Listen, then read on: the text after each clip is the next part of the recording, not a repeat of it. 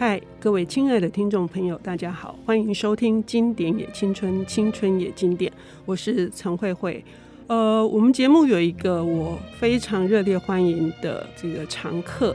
我认为在新生代，虽然其实他的资历很深哈，也不能说是新生代。不过对我而言，他提出来的言论，不管他写小说，或者是他写时事跟文化评论，以及他的专栏的作品，都是 New Voice，因为他给我们了非常多新的观点，而也因此广受读者以及一些听众跟观众的欢迎。他最近出版的《以下证言将》被全面否定，是台湾可以说是第一本来问这个问题：台海战争真的会发生吗？那发生了之后会怎么样呢？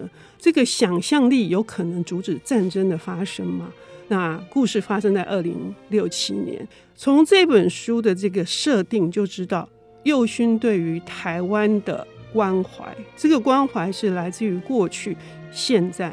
以及未来，那他今天要来带给我们的这本书呢，也是在台湾历史上面非常重量级的著作。我们要先来欢迎右勋，右勋你好，嗨，慧慧姐好，听众朋友大家好，很开心又看到你，是熟悉的录音室，是听你说书非常的呃愉快之外，有很多的收获，这个收获是打开了视野。嗯、那今天这本书虽然是一本在九个出版社的典藏小说系列，它是经典，是但是它更值得在现代被大家重新阅读。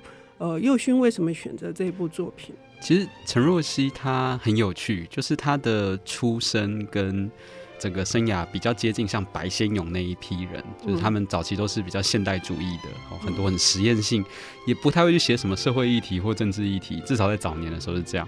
可是他到后来有一个很大的转折，因为他有一些机缘可以到美国去留学，嗯、然后再加上他后来的政治思想比较左倾，那个年代酌情很正常，那年代几乎有有理想的知识分子，只要逃出了官方的掌握，几乎多少都会读一点左派的书。但他最奇妙的地方是，他是真的酌情到对中华人民共和国有一个很美好的想象。你现在可能会觉得说，怎么会有这样的奇妙的想法？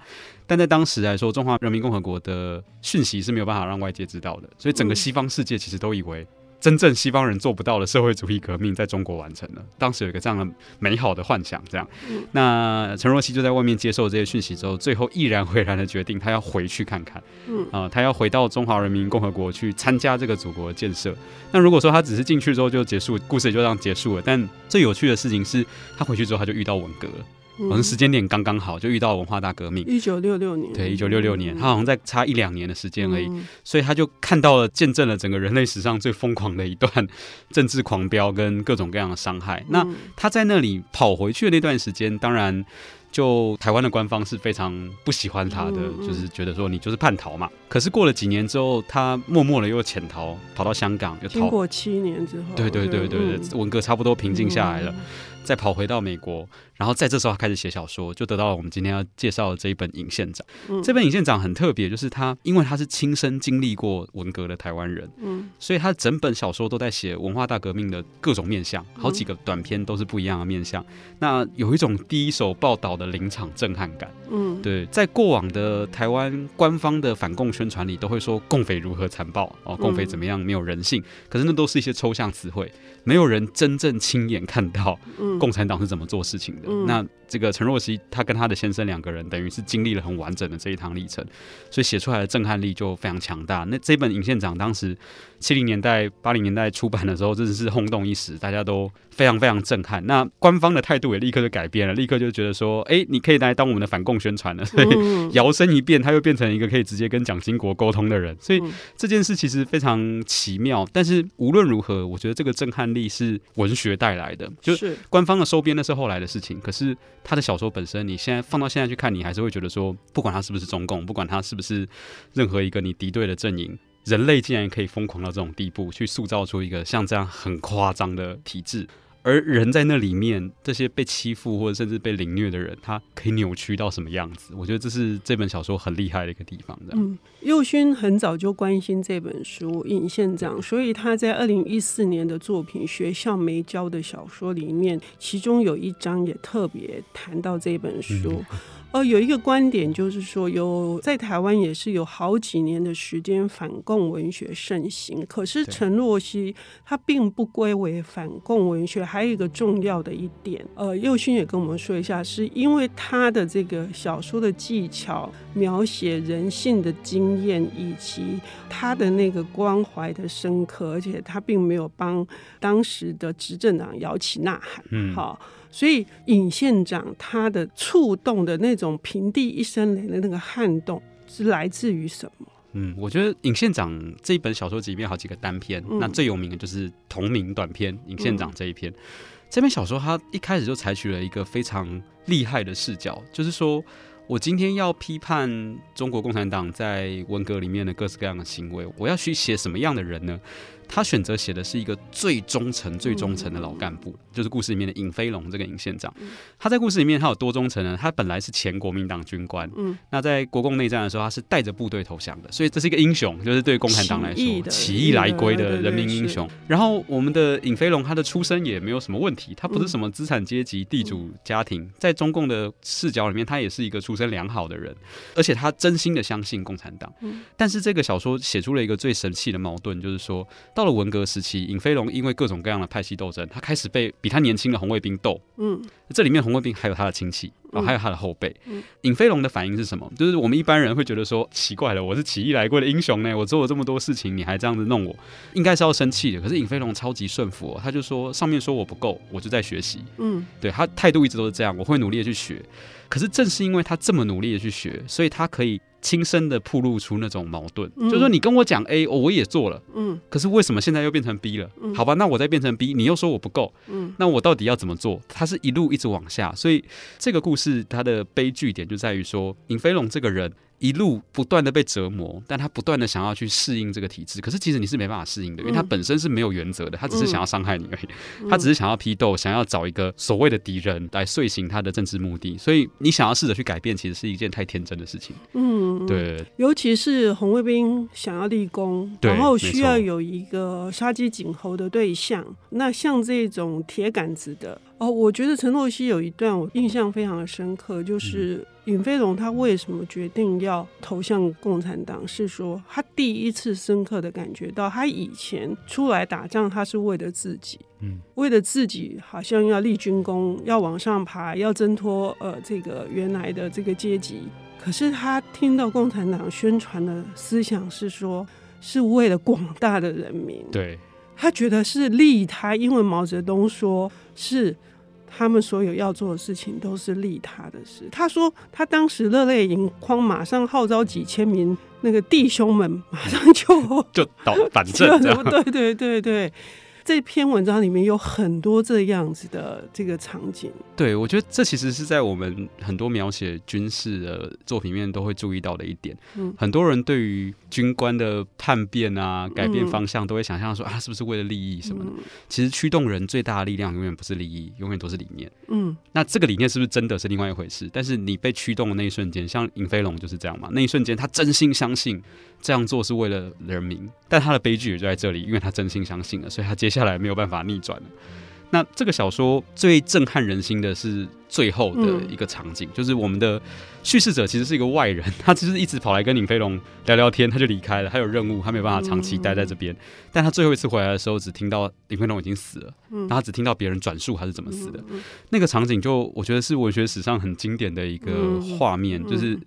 他要被枪决了，结果红卫兵要在枪决他的时候，尹飞龙在台上开始大喊“毛主席万岁”，嗯，共产党万岁。他到最后一刻都还在喊这个口号，嗯，那但是对方要阻止他继续喊下去，就最后很粗暴打断他，并且把他杀掉。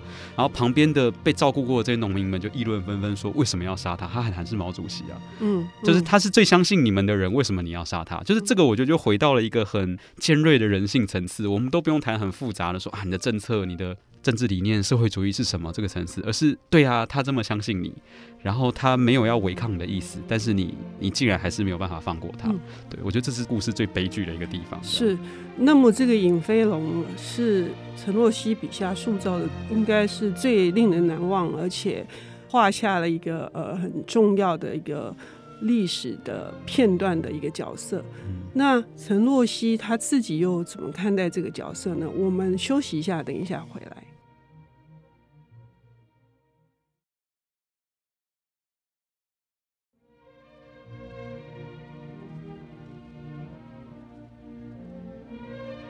欢迎回到《经典也青春，青春也经典》，我是陈慧慧。我们今天邀请到的领读人是以下证言将全面将被全面否认。哈名句太长了。是的，作者这本书呃是台湾罕见的军事小说，探问的问题是：未来真的如果发生台海战争，第一个如果发生了会怎么样？第二个。经历这场战争的人，他们是用什么角度来看待这场战争？那他今天带来的这本书是陈若曦的《尹县长》。那我们上半段节目已经提到了一个中党爱国、真心的服膺于他的信念的一位尹飞龙县长，但是他最后得到的结局是立即枪毙。没有恶化的立即枪毙，枪毙的时候还高喊“毛主席万岁，共产党万岁”。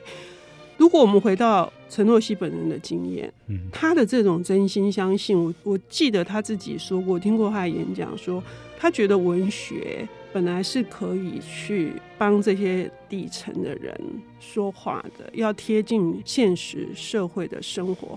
所以他写作，但是到了美国之后，他觉得这也没有用，所以他也会参加非常多的活动。嗯，可是他也还是觉得没有用，所以他就跑回中国了。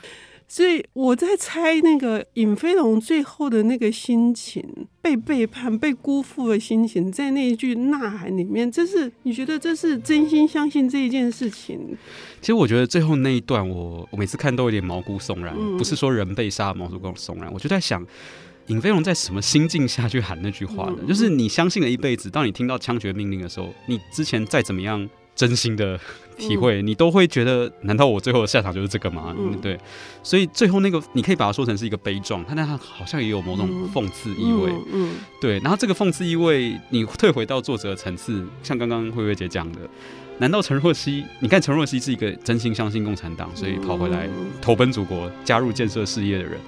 他知道这些故事，多年后他离开了中国，决定写下这些故事。他心里难道不会有一点，就是这就是我们啊，嗯嗯、这就是我们当时眼巴巴的跑回去，最后得到的回报啊，就是只是我没有死在那里，可是我看到更多的人付出了这么多的人死在那里，那这个残酷实在是太伤害了。就是我今天如果是为了理想而死，壮烈牺牲，那是我的选择。可是我是相信了理想之后被辜负了。我，嗯、我觉得这辜负其实比死更重。就是、那种伤害是他后来定居在加州的时候。望向对面的呃那一片海洋的时候，那个深深的压在他的心里面，完全喘不过气来。他之所以重新写作，也是他忘不了这些人，对他忘不了这种莫名其妙的的。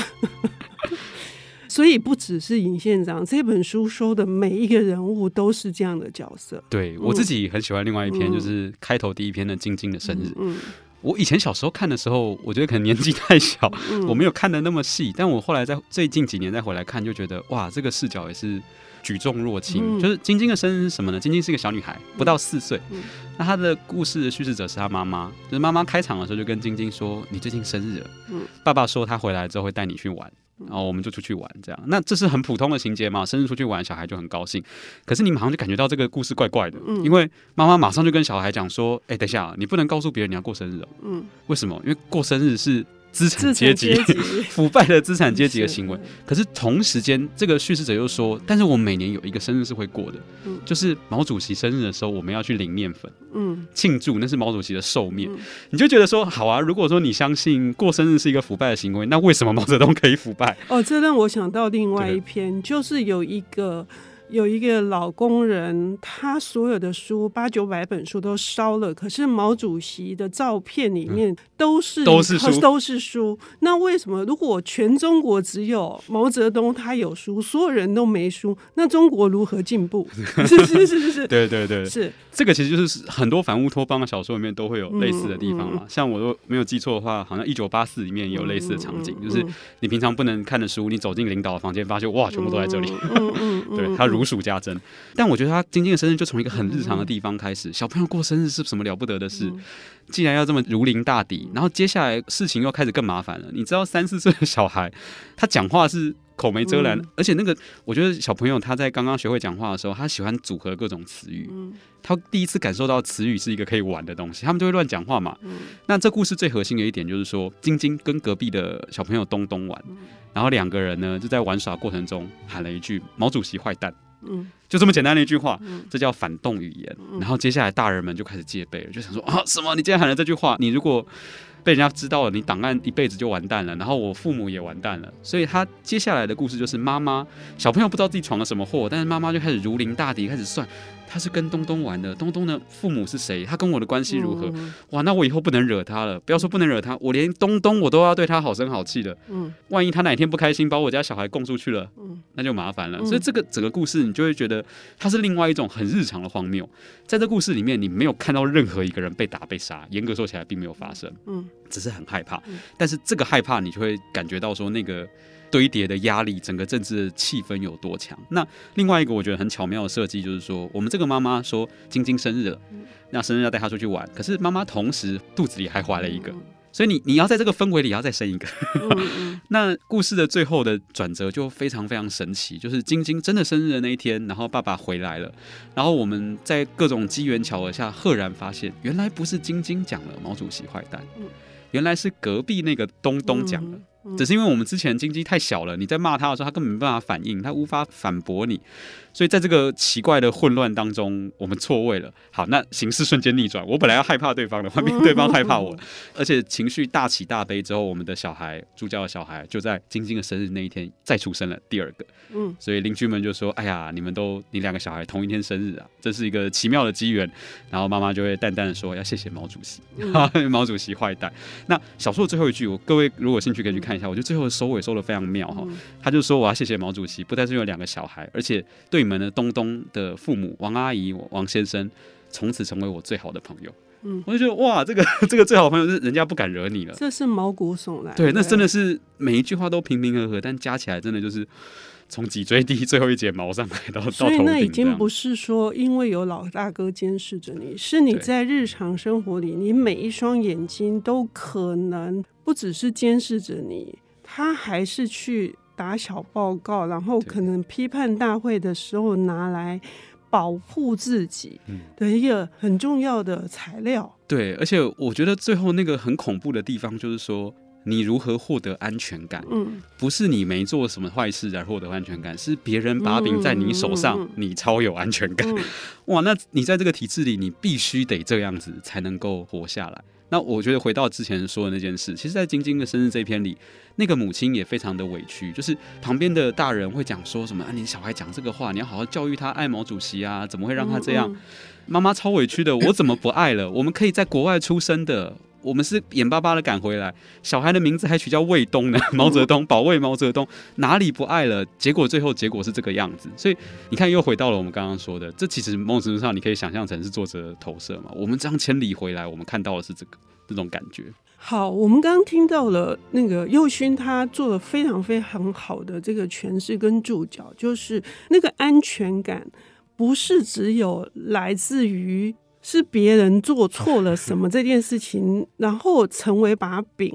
除了这个之外，其实还有更多的是，你这件事情不会中断。是它不停的在发生，因为还有第二个小孩，还有童言无忌的这个，你永远是防范不了的。那这个就是，对，我们都会在所有的大部分的文学作品或一般人的童年里，小孩的天真就很可爱嘛，童言无忌嘛，讲什么都很可爱。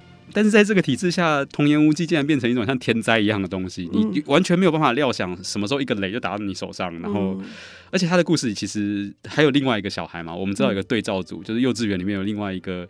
小朋友叫小红，嗯、这个小红也是很惨，他他完全就是一个莫名其妙的状况。哎，大人说你在幼稚园讲了反动口号，你有没有讲？小孩不知道。嗯，然后你半夜十二点把他挖起来审问他，是他根本不晓得自己说了什么。然后最后大人就一直问他说：“你有没有讲？那你为什么讲？是爸爸讲的、妈妈讲的，还是老师讲？你就知道他们要牵连嘛。嗯、就是其实这个你干嘛往上问呢？他他就是一个小朋友的无意义的一个，但是最后小朋友迷迷糊糊就顺口讲了一句妈妈吧。”哇，你就知道这个完了，这是这一切就是罗织成圈。那可是你往后退一步，这些大人们他为什么要这样去罗织？他不这么做，旁边人会不会盯着他做？是对，那你所以你就会变成一个完全无解的一个结构，是很可怕的。是这本书还有非常多的细节是值得我们去推敲的。在推敲的时候，我们也可以要想一下我们自己的处境，在对照右勋的最新的作品来看，那就会更加的有意思了。谢谢右勋，谢谢。本节目由 IC 之音与瑞木读墨电子书联合制播，经典也青春与您分享跨越时空的智慧想念。